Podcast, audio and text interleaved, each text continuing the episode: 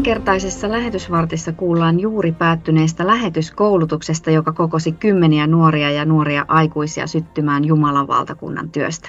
Koulutuksesta keskustelevat opettajana toiminut Erkki Jokinen sekä nuorten rinnalla kulkijana toiminut Miika Korppi. Lisäksi ohjelmassa on mukana lähetysteologi Jukka Norvanto. Jukan raamattuopetus aloittaa tänään uuden sarjan Herran siunauksesta. Ohjelman toimittaa Mari Turunen. Neljä viikonloppua kattavan lähetetty koulutuksen tavoitteena on innostaa ja varustaa nuoria ja nuoria aikuisia Jumalan valtakunnan eteenpäin viemiseen. Koulutus käynnistyi huhtikuussa ja päättyi juuri syyskuun alussa. Erkki, pidit tämän lähetystyön esikoulutuksen ensimmäisen viikonlopun ensimmäisen opetuksen, joka niin sanotusti räjäytti pankin. Mistä opetit ja mitä tuossa perjantai-illassa viime keväänä tapahtui? Miika pyysi minua pitämään pienen käynnistysosion siinä ja ajattelin vähän mielessäni, että no kai minä nyt etäkoulutuksessa voin yhden tunnin pyöriä, että ei se nyt iso palanen aikaa ole. Ja ajattelin puhua nuorille jotakin kutsumuksesta Miikan pyynnöstä.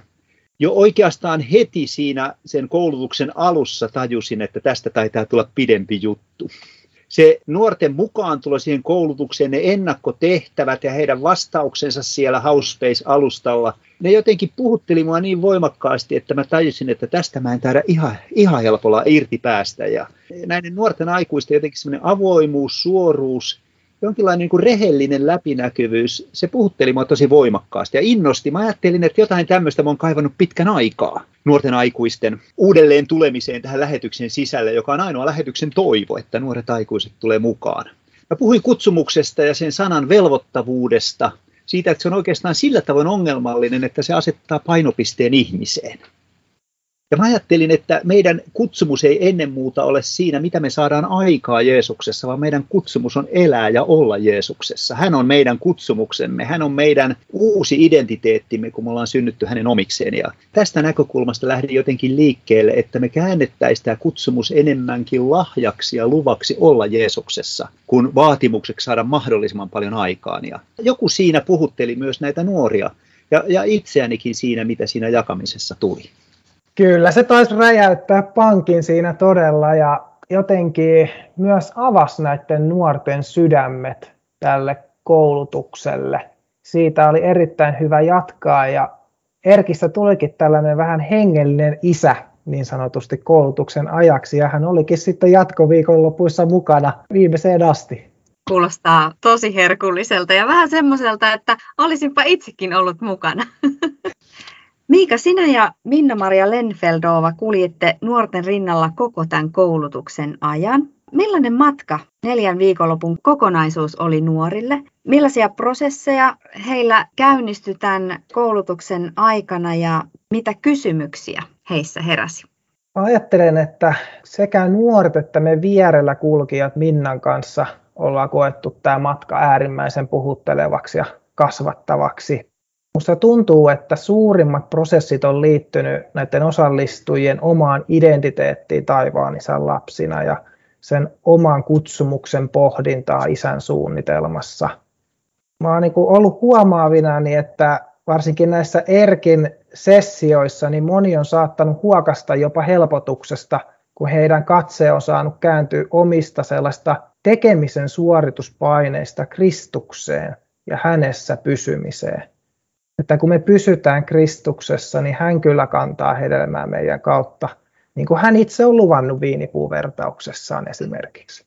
Oliko vielä jotain semmoisia kysymyksiä, mitä sieltä nousi? Siis toi identiteetti oli selkeä teema, joka puhutteli ja, ja jota prosessoitiin. Tuliko siellä teille kouluttajille jotain semmoisia yllätyskysymyksiä, tai ehkä ei niin yllättäviä, mutta joihin piti niin kuin sitten reagoida ja yhdessä pohtia nuorten kanssa?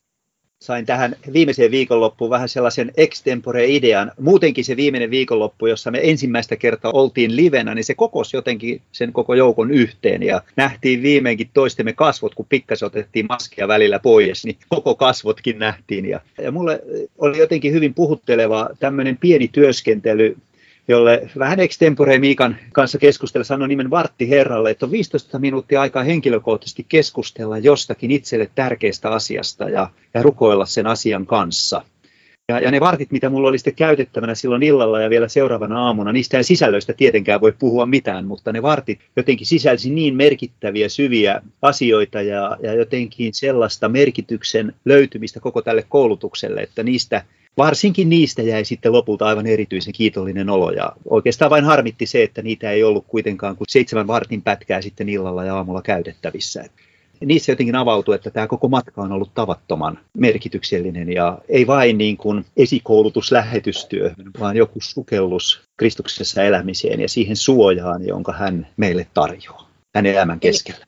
Eli ei puhuttu nyt ikään kuin vaan pintatasosta, metodeista, keinoista, vaan lähdettiin nimenomaan, niin kuin tässä jo hyvin kuvannut, niin syvä sukellus sinne niin kuin identiteettiin ja, ja juuriin. Ju, ja juurikin hienoa, näin. Anteeksi Miika, niin hienoa, että tämä oli lähetyksen ympärillä, mutta periaatteessa tämän tyyppinen työskentely olisi voinut olla mikä tahansa nuorten aikuisten työskentely, joka etsii suuntaa itselle ja elämälle. Ja hienoa, että se oli otsikolla lähetetty, koska rakastan lähetystyötä. Koulutuksen aikana kylveällä oli aktioita. Miika, liittyykö nämä aktiot ja lähetetty koulutus nyt jollain tavalla toisiinsa? Kyllä ne liittyy osittain toisiinsa, eli kylväjä on mukana The Legacy Projectissa, jonka tarkoitus on mobilisoida uusi sukupolvi vastaamaan Jumalan kutsua Jeesuksen lähetyskäskyn. Meiltähän lähti noin 16 nuorta aikuista kahteen aktioon, toinen Suomesta ollut aktio ja sitten toinen oli Kreikassa tällaisessa urheiluleirikeskuksessa. Nämä, jotka lähti Legasyyn, niin me varustettiin heitä osana tätä lähetetty koulutusta, eli he sai tulla sitten lähetetty koulutukseen mukaan kanssa. Ja sitten toisaalta ne, jotka nyt kävi lähetetty koulutuksen, niin sitten jatkossa he voi mennä näihin aktioihin jo nyt varustettuna, jos näin voi sanoa. Ne on linkitetty toisiinsa ja upeita mahdollisuuksia kasvaa lähetettyinä. Miten nyt noin viime kesän aktioihin osallistuneet nuoret Oletko saanut heiltä jotain feedbackia, että minkälainen toi kokemus oli tai minkälainen merkitys aktion osallistumisella oli heille? Mä oon tavannut näitä nuoria ja täytyy sanoa, että jotenkin se lähetyskipinä, mikä heistä loistaa näiden aktioiden jälkeen, niin se on todella koskettavaa. Kyllä se on ollut heille todella antoisa matka olla mukana Jumalan missiossa. Kyllä YouTube-kanavalla on muuten hieno kooste-video näistä matkoista. Suosittelen katsoa, se antaa vähän sitä fiilinkiä, mitä, mitä siellä on tapahtunut.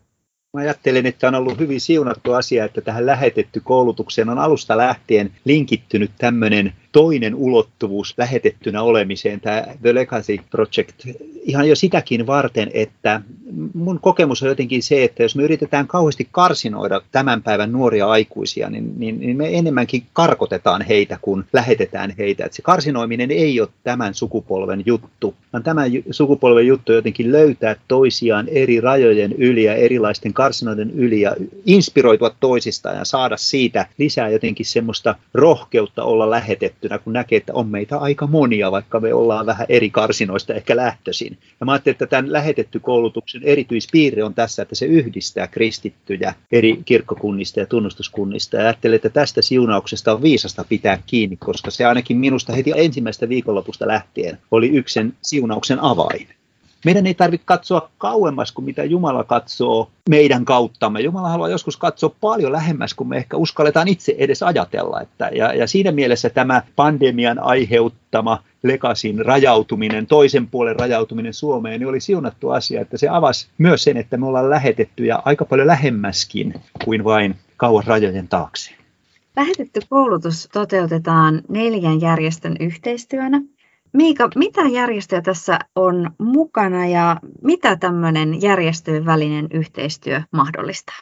Kylväjän lisäksi mukana on Suomen raamattuopisto, medialähetysjärjestö Sanansaattajat ja opiskelija- ja koululaislähetys, eli OPKO.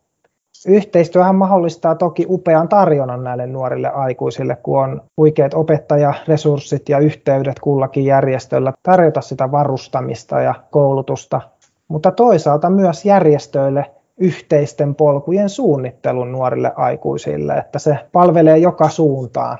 Yhteistyössä on todella ollut, ollut voimaa. Näin Erkki Jokinen ja Miika Korppi kertoivat juuri päättyneestä lähetetty koulutuksesta. Jos kiinnostuit, seuraava koulutus käynnistyy ensi keväänä. Uusin kylväjälehti ilmestyi tällä viikolla. Voit tilata Tuhdin lukupaketin maksutta osoitteesta kylvaja.fi. Ja seuraavaksi kylväjän lähetysteologi Jukka Norvanto johdattaa meidät ymmärtämään paremmin Herran siunausta. Nyt kuulemme sarjan ensimmäisen osan. Sanat, joita me nykyään kutsumme Herran siunaukseksi, on alun perin kirjoitettu neljännen Mooseksen kirjan kuudennen luvun loppuun. Se jakeisiin 24-26. Ennen kuin katsomme noita jakeita tarkemmin, on hyvä tutkia, mihin laajempaan yhteyteen ne raamatussa sijoittuvat. Ensinnäkin toisessa Mooseksen kirjassa kerrotaan Israelin kansan vapautumisesta Egyptin orjuudesta sekä siitä, kuinka kansa monien vaiheiden jälkeen asettui Siinain vuoren juurelle. Siellä kanssa viipyikin noin puolitoista vuotta. Siinä aikana Mooses sai herrata lain, jota Israelin kansa sitoutui noudattamaan. Näin Israelin kansa solmi liiton Herran kanssa. Aikaa kului myös pyhäkoteltan ja muiden Jumalan palveluksessa tarvittavien esineiden ja esimerkiksi ylipappi Aaronin vaatteiden valmistamiseen. Niihin tunnelmiin päättyy toinen Mooseksen kirja. Kolmas Mooseksen kirja puolestaan sisältää yksityiskohtaisia ohjeita siitä, millaisia uhreja pyhäkköteltalla oli uhrattava ja miten kansan tulee viettää eri juhla-aikoja. Niinpä vasta neljännessä Mooseksen kirjassa kerrotaan, että kansa lähti liikkeelle Siinain vuorelta kohti luvattua maata. Näin neljäs Mooseksen kirja on ikään kuin suoraa jatkoa toiselle Mooseksen kirjalle. Aivan kirjan alussa pidetään kansan katselmus, eli kansan lukumäärä lasketaan sukukunnittain. Sen jälkeen annetaan ohjeita siitä, miten kunkin sukukunnan oli sijoituttava autiomaan vaelluksella kuljettaessa. Aivan erityistä huomiota kiinnitetään Leevin sukukuntaan, eli siihen, jonka tehtävän oli huolehtia Jumalan palveluselämästä.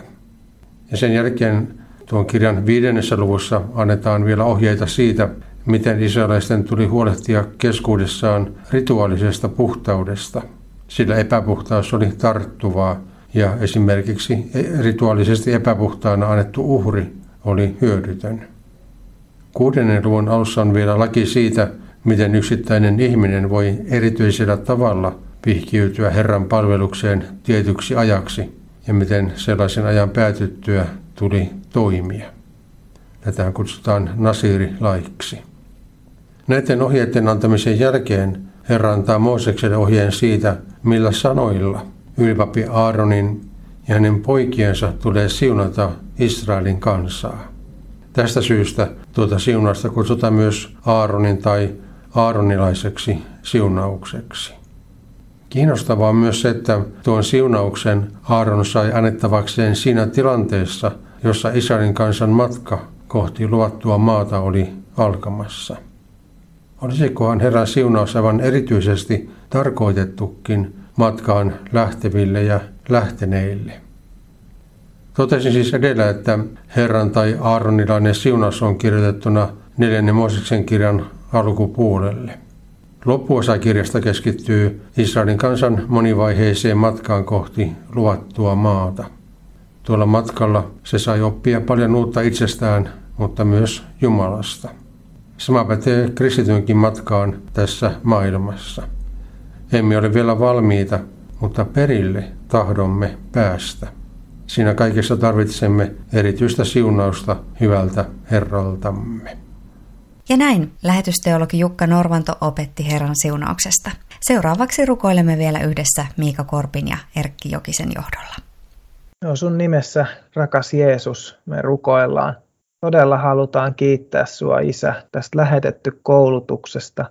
Miten sä oot antanut tällaisen koulutuksen, mahdollistanut sen nuorille aikuisille ja oot puhutellut heitä tämän koulutuksen matkan aikana – ja me pyydetään, että sä jäisit heitä puhuttelemaan heidän identiteetissä sun lapsina ja heidän kutsumuksessa, sun suunnitelmassa, kun he elää lähetettyinä. Myös Herra rukoilen, että kun tämä uusi koulutuskurssi taas alkaa maaliskuussa, niin johdata sinne kurssille ne ihmiset, jotka on sun sydämellä.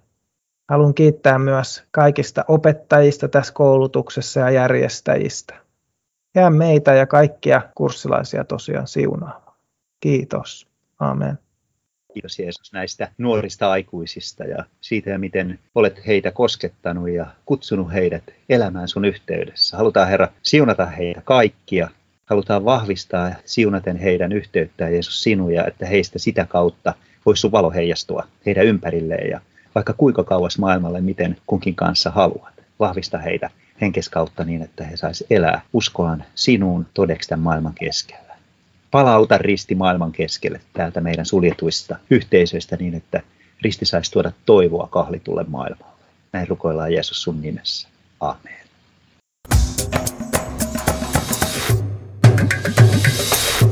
Kylvaja.fi